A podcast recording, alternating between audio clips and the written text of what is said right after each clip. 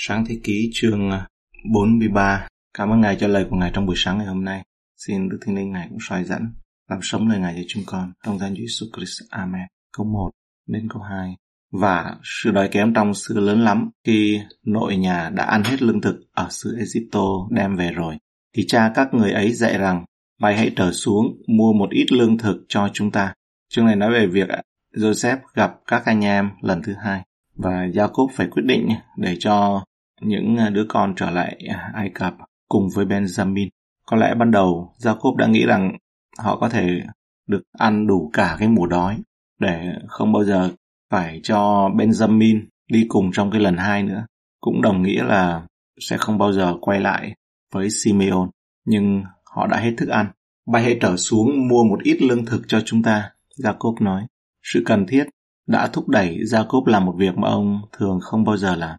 Vì nhu cầu, chúng ta có thể tưởng tượng là Jacob đã cầu nguyện rất nhiều để chấm dứt nạn đói, xin Đức Chúa Trời ban ơn cứu trợ. Chúng ta cũng có thể hình dung là Jacob đã trở nên tức giận và cay đắng với Chúa vì đã không trả lời những sự cầu nguyện. Nhưng Đức Chúa Trời biết những gì Ngài đang làm và có điều gì đấy tốt hơn cho Jacob, nhiều hơn những gì mà ông có thể tưởng tượng. Từ câu 3 cho đến câu 10. Juda thưa, người đó có nói quyết cùng các con rằng, ví em út không theo xuống với các ngươi, thì sẽ không bao giờ thấy mặt ta. Nếu cha cho em đi với, thì chúng tôi mới xuống Egypto mua lương thực cho cha được. Bằng không thì chúng tôi chẳng trở xuống đâu. Vì người đó đã nói rằng, ví em út không theo xuống với các ngươi, thì sẽ không bao giờ thấy mặt ta. Israel của rằng, sao bay khéo tệ cùng ta, mà tỏ cho người ấy rằng, bay còn một em nữa. Thưa rằng Người đó hỏi kỹ càng về chúng tôi và về bà con chúng tôi rằng thân phụ các ngươi còn sống chăng? Còn có một người anh em nào nữa chăng? Chúng tôi có đáp các lời hỏi đó. Há dễ biết người đó sẽ dặn chúng tôi rằng hãy đem em út xuống đây sao? Judah lại thưa cùng Israel cha mình rằng hãy đưa, hãy cho đứa trẻ theo con thì chúng tôi sẽ đứng dậy đi hầu cho chúng ta nào các con, nào cha, nào các cháu của cha đây đều được sống và khỏi chết con sẽ bảo lãnh em cho. Cha sẽ cứ nơi con mà đòi em. Nếu không dẫn em về và không để em trước mặt cha, thì con đây sẽ cam tội cùng cha mãi mãi. Và nếu không có điều dùng rằng thì chúng tôi đã đi và về được hai lần rồi. Judah thuyết phục cho cha của mình để cho phép Benjamin đi theo đến Ai Cập. Sao bay khéo tệ cùng tao mà tỏ cho người ấy rằng bay còn một em nữa. Jacob rõ ràng như người đang chết đuối mà nắm lấy cọng rơm vậy. Chắc hẳn họ đã thảo luận câu hỏi này hàng trăm lần trước đây. Muối tiếc, ấy. đáng tiếc. Còn Judah thì nói con sẽ bảo lãnh em cho. Lần này thấy Judah đặt mạng sống của mình lên hàng đầu như một sự bảo đảm cho Benjamin. Đây là điều tốt đầu tiên mà chúng ta thấy Judah làm. Trước đây, ấy, ông là người đã đề xuất việc bán Joseph. Ông cũng là người đã đối xử không công bằng với con dâu Thama của mình và xui khiến cho cái sự một quan hệ tình dục với Thama như với một cô gái điếm. Trước đây, Satan có thể đã hướng cuộc tấn công của hắn chống lại Joseph vì hắn tin rằng Joseph là người cuối cùng, rất nhiều khả năng sẽ gửi đến đấng Messi, từ Joseph mà ra đấng Messi. Cho đến thời điểm này, Đức Chúa Trời không tiết lộ ai sẽ là trong số 12 người con trai cho ra đấng Messi. Satan không chỉ ghét con cái Jacob vì họ là ai, mà còn ghét những gì Đức Chúa Trời làm qua họ. Ngày nay hắn có cùng một quan điểm, cùng một kiểu hận thù chống lại các tín đồ, bởi vì cái định mệnh mà Chúa Ngài chọn dân của Ngài. Câu 11 đến câu 14, đoạn Israel cha các em nói rằng, nếu việc đã thể kia thì bay phải làm thể này, hãy lấy trong đồ hành lý những thổ sản quý nhất của xứ ta, một ít nhũ hương và mật ong, các hương hoa và mộc dược, phi tử và hạnh nhân, đem dâng cho người đó làm của lễ hãy đem theo một số tiền bằng hai đặng thối hồi tiền mà họ đã để nơi miệng bao của bay. Có lẽ là một sự lộn chăng? Bay hãy đứng dậy đi, dẫn em út theo và trở xuống đến người đó. Cầu xin Đức Chúa Trời toàn năng xui cho bay được ơn trước mặt người và tha đứa em kia và Benjamin cho bay. Còn phần cha nếu phải mất con thì cha chịu phận vậy. Jacob gửi tiền và quà rất nhiều cho vị quan Ai Cập này. Hãy lấy trong số đồ hành lý những thổ sản quý nhất của sư ta đem dâng cho người đó làm của lễ. Có lẽ là Jacob nhớ nó có vẻ hoạt động tốt như thế nào khi ông đã từng tuôn đổ những cái món quà này cho Esau. Sang thế ký chương 33 câu 10 đến 11. Cầm số tiền gấp đôi trong tay, họ đã mang theo số tiền đó đến Ai Cập để mua ngũ cốc và cả sự ưu ái của nhà lãnh đạo Ai Cập đó nữa. Vì 10 anh em đến Ai Cập, họ lấy tiền gấp đôi trong số 10 tức là 20 thành 20 đơn vị tiền. Thì điều này trả lời chính xác ấy cho 20 lượng bạc mà họ đã bán Joseph đi trong sách ghi chương 37 câu 28 với giá 20 đồng bạc. Cái chữ tiền và bạc ở đây thì nó cũng là vậy. Câu 15 đến 18. Vậy các anh em đem theo của lễ và một số tiền bằng hai cùng dẫn Benjamin đồng đứng dậy đi xuống Egypto mà ra mắt Joseph. Vừa khi Joseph thấy Benjamin đi theo xuống với, bèn truyền cho quản gia rằng hãy đưa các người này vào nhà trong, bắt con gì làm thịt và nấu dọn đi, vì trưa này họ sẽ dùng bữa cùng ta. Quản gia làm theo y như lời dặn, đưa họ vào nhà Joseph. Anh em thấy mình phải đưa vào nhà Joseph thì sợ hãi và nói với nhau rằng ấy cũng vì số tiền đã để lại vào bao chúng ta lần trước nên họ mới đem chúng ta vào chốn này, đang tìm cớ xông vào đánh chúng ta, bắt chúng ta làm tôi mọi và chiếm đoạt mấy con lừa của chúng ta. Các anh em sợ hãi và nâm nớp khi mà phải đối mặt với Joseph, được vào nhà của Joseph. Thường nếu mà một người không bị cắn rứt thì cái sự vào nhà đó là một cái sự mà được uh, tôn trọng. Nhưng các anh em lại vì thế mà càng sợ. Họ có tật giật mình. Có lẽ họ nghĩ rằng ấy, đó là sự tốt bụng của người lãnh đạo hay là cái sự đối xử nhân từ này chỉ là khúc dạo đầu cho một cuộc hành quyết sắp xảy ra. Câu ờ, 19 câu 23 Mấy anh em bèn đến gần quản gia của Joseph thưa cùng người tại ngoài cửa mà rằng Xin Chúa tha lỗi cho, anh em chúng tôi đã đến đây một lần rồi, đặng mua lương thực. Và khi trở về đến nhà quán, mở các bao ra, này số bạc của mỗi người đều ở tại miệng bao mình. Cân nặng bao nhiêu đều y như bấy nhiêu. Này chúng tôi có đem lại số bạc đó và cũng có đem thêm số bạc nữa đặng mua lương thực. Chẳng biết ai để bạc lại trong bao chúng tôi. Quản gia đáp rằng mọi việc đều bình yên, đừng sợ chi cả. Ấy là Đức Chúa Trời của các ngươi, tức Đức Chúa Trời của cha các ngươi, đã ban vật quý vào bao, còn bạc các ngươi thì đã giao cho ta. Đoạn người dẫn Simeon đến cùng anh em. Các anh em giải thích như vậy rồi và vẫn được đối xử tốt ở trong nhà của Joseph. Đây không phải là một lời nói dối bởi vì Joseph thực sự đã có những cái đồng bạc của họ đưa cho khi mua lương thực nhưng mà Joseph đã trả lại, đã đưa lại cho. Thực sự là bởi sự nhân từ của Chúa mà họ đã nhận được tiền trở lại. Giá như mà anh em biết được. Câu 26 đến 29 khi Joseph trở về, các anh em bèn lấy của lễ đã đem theo, dâng cho Joseph tại nhà, rồi cùng sấp mình xuống đất trước mặt người. Người lên hỏi thăm họ mạnh giỏi thế nào và nói rằng, người cha già mà các ngươi đã nói cùng ta đó được mạnh khỏe chăng, còn sống chăng? Đáp rằng, kẻ tới tới Chúa là cha chúng tôi vẫn mạnh khỏe và còn sống. Đoạn họ cúi đầu và lại.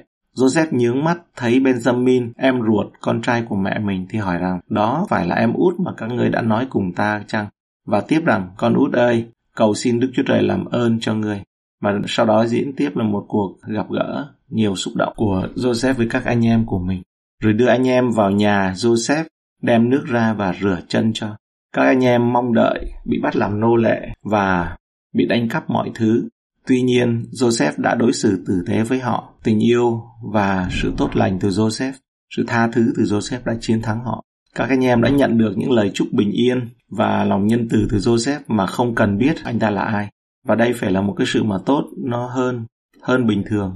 Vào nhà xong rồi rửa chân. Cũng vậy Đức Chúa Trời ban bình yên, ban tình yêu và phước lành cho con người ngay cả khi con người không biết phước lành đó đến từ đâu, từ ai. Câu 30 Vì thấy em mình nên Joseph tức lòng cảm động, lật đật bước ra ngoài tìm nơi nào đặng khóc. Người vào phòng nhà trong và khóc. Joseph đặc biệt bị ảnh hưởng, bị tác động khi gặp lại người em trai cùng cha, cùng mẹ duy nhất của mình. Benjamin là người mà lần cuối khi ra đi ấy, nó còn là một đứa trẻ. Khi Joseph bị bán sang Ai Cập, ấy, câu 31 và 32.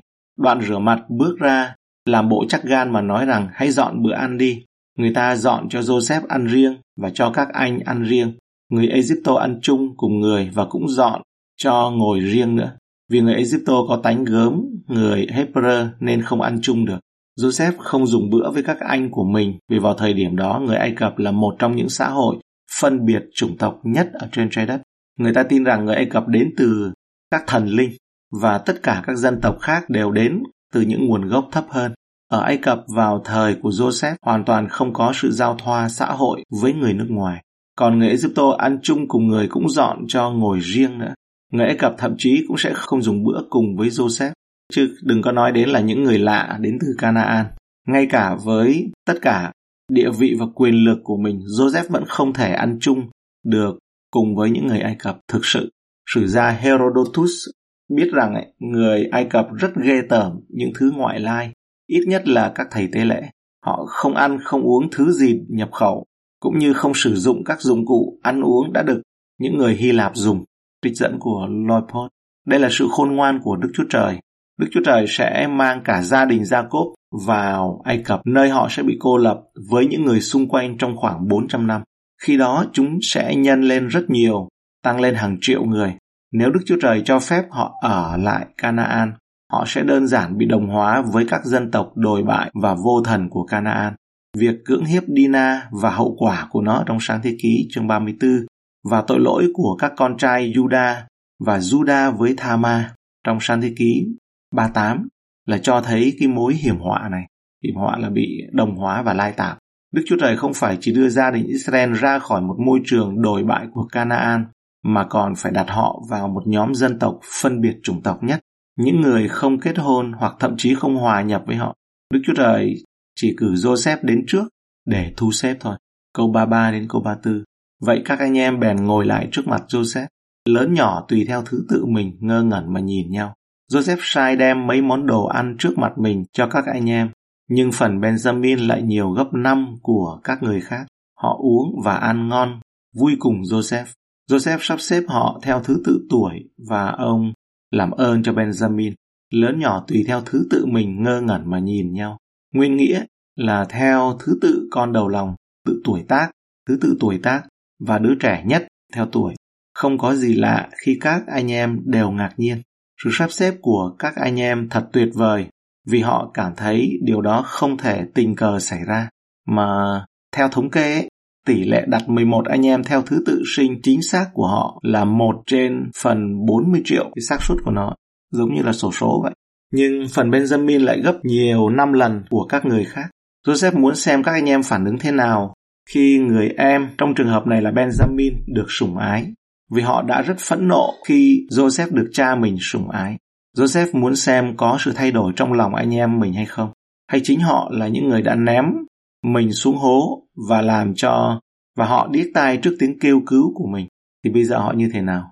Đây có thể là động lực của Joseph khi yêu cầu Benjamin. Anh tự hỏi liệu họ có chăm sóc Benjamin trong chuyến hành trình như vậy hay không? Như họ đã làm với Joseph. Chúng ta nên hy vọng nếu chúng ta thất bại trong một bài kiểm tra ở đâu đó, Chúa sẽ sắp đặt để chúng ta thi lại một lần nữa vào lần khác. Đây là một lý do cần phải cẩn thận để làm bài kiểm tra tốt ngay lúc đầu cho đỡ khổ và đỡ mệt. Bây giờ chúng ta cùng quan sát những cái ý nghĩa tiên tri, một số cái ý nghĩa tiên tri gấp 5 lần cho Đấng Christ. Benjamin là con trai út của Jacob, chỉ xuất hiện chính diện một lần ở đây trong Kinh Thánh Chúa Giêsu đến một lần để chuộc tội lỗi và Ai Cập là nơi tội lỗi. Hình bóng. Khi lục soát trong các bao ngũ cốc từ Ai Cập, người ta tìm thấy cái chén của Joseph ở trong bao của Benjamin. Mặc dù anh ta là người vô tội duy nhất trong số các anh em về cách đối xử của Joseph, nhưng giờ đây tất cả lỗi nhắm thẳng vào Benjamin. Nhưng Benjamin cũng là người được Joseph đặc biệt quý trọng. Anh đã nhận được đồ ăn nhiều gấp 5 lần và quần áo mặc nhiều gấp 5 lần. Về cả hai khía cạnh, Benjamin là một hình ảnh về Đấng Christ. Đấng đã chịu khổ vì chúng ta, người công bình vì kẻ không công bình. Anh ta là người vô tội đã phải uống chén thịnh nộ của Đức Chúa Trời vì cớ tội lỗi của chúng ta. Một mặt nữa là khi đi vào nhà đấy thì có một hình ảnh là Joseph đã truyền rửa chân cho các anh em.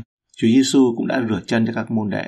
Nhưng Đức Chúa Trời đã tôn Ngài lên, đang nói về Benjamin, vì đã bị kẻ vào hàng kẻ giữ đã mang lấy tội lỗi của nhiều người và ban cho Ngài danh trên hết mọi danh xưng. Chúng ta thấy rằng Joseph ban cho Benjamin hai lần gấp năm lần của các anh em mình. Đức Chúa Trời đã mãi mãi tôn đấng Christ của Ngài lên trên các anh em của Ngài và coi Ngài đáng được tôn vinh gấp năm lần. nhưng chúng ta cũng muốn dâng lên Đấng Christ vinh hiển gấp 5 lần. Mọi sự phục vụ trước hết là nên ứng dụng cho Ngài và sau đó chỉ sau đó mới là cho những người nhận, những người khác. Thứ nhất là những của lễ ngợi khen chỉ dành cho Ngài, những bông trái của môi miệng xưng danh Ngài ra đấy. Và thứ hai ấy, là những của lễ công việc lành chia sẻ cho người khác. Hebrew chương 13 câu 15 16. Vậy hãy cậy Đức Chúa Giêsu mà hàng dâng tế lễ bằng lời ngợi khen cho Đức Chúa Trời, nghĩa là bông trái của môi miếng xưng danh Ngài ra. Chớ quên việc lành và lòng bố thí, vì sự tế lễ dường ấy đẹp lòng Đức Chúa Trời. Những người Macedon tin kính là một ví dụ điển hình giàu nghèo khổ. Giàu nghèo thiếu, họ cũng đã rộng lượng mở hầu bao cho Phaolô, nhưng không phải là không dâng mình trước cho Chúa. 2 Corinto chương 8 câu 5. Cô dâu trong nhã ca cũng vậy. Trong số 1.200 siết lơ do hoa quả của vườn nho của họ mang lại, thì 1.000 siết lơ dành cho Salomon trước, 200 siết lơ ấy còn lại 200 siết lơ còn lại dành cho những người trông coi vườn nho, Nhã ca chương 8 câu 12, gấp 5 lần. Đối với nàng, mang thứ gì đó cho Salomon quan trọng gấp 5 lần hơn so với là đem cho nó cho người khác. Câu hỏi tại sao Joseph lại bỏ cây chén của mình vào trong bao của Benjamin là người vô tội? Bạn có muốn biết tại sao Joseph lại bỏ cái chén của mình vào trong bao bao tải của một người vô tội không? Benjamin thực sự là vô tội đối với cái chuyện xảy ra với Joseph nhưng qua cách phản ứng của anh em đối với Benjamin là người trong sáng và vô tội, thì trái tim của họ sẽ bị phơi bày ra. Cho dù Benjamin có còn giống như trước đây đối với Joseph, bởi vì là họ cùng dòng máu và cùng giống nhau. Về mặt này, ấy, Benjamin giống như Joseph là hình ảnh của Chúa Giêsu, cũng như 10 anh em ấy, đó là hình ảnh cho dân Israel đã từng không tin và sau này ấy, được à, hội hiệp lại bởi sự ăn năn và bởi đức tin. Sáng thế ký chương 42, câu 22 và 24 ấy, sau này mới trở lại. Matthew 27, câu 25, Công vụ chương 7, câu 52, Esai 44, Joel 321, Thi Thiên 51, 15, Sachari 12, 10, bởi ăn năn và bởi đức tin ấy, quay trở lại. Đối với Benjamin ấy là người Juda vô tội. Benjamin từ chi phái mà Chúa Giêsu đấng bảo lãnh và trung bảo vĩ đại đã đến và Ngài trở thành người đại diện, người thay mặt và đấng bảo lãnh cho chúng ta. Sáng thế ký chương 43 câu 8 và câu 9.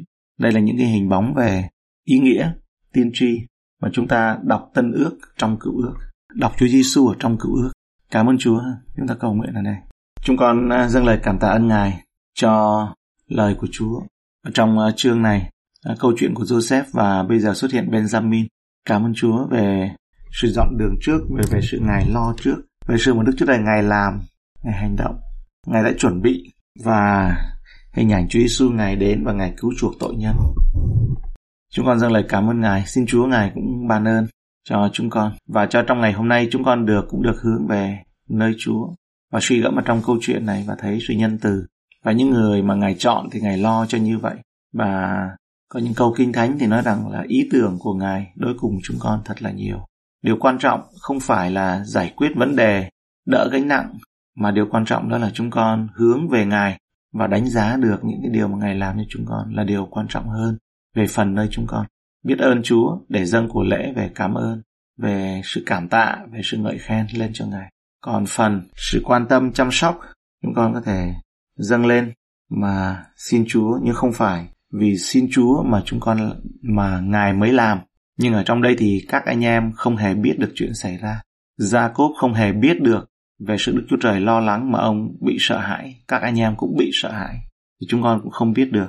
Vì vậy, cho nên chúng con xin dâng cái sự cảm ơn Chúa và sự nhờ cậy vào nơi Ngài.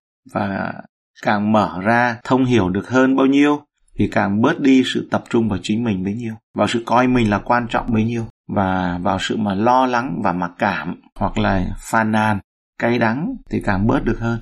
Bởi vì Chúa Giêsu đã đến rồi, chúng con sẽ không nhất thiết phải mang tâm trạng đầu bạc mà xuống âm phủ như là Joseph nữa, sống để bụng chết mang đi những chuyện tang thương, đau khổ mà có thể dâng lên cho ngài. Cảm ơn ngài và chúng con cầu nguyện.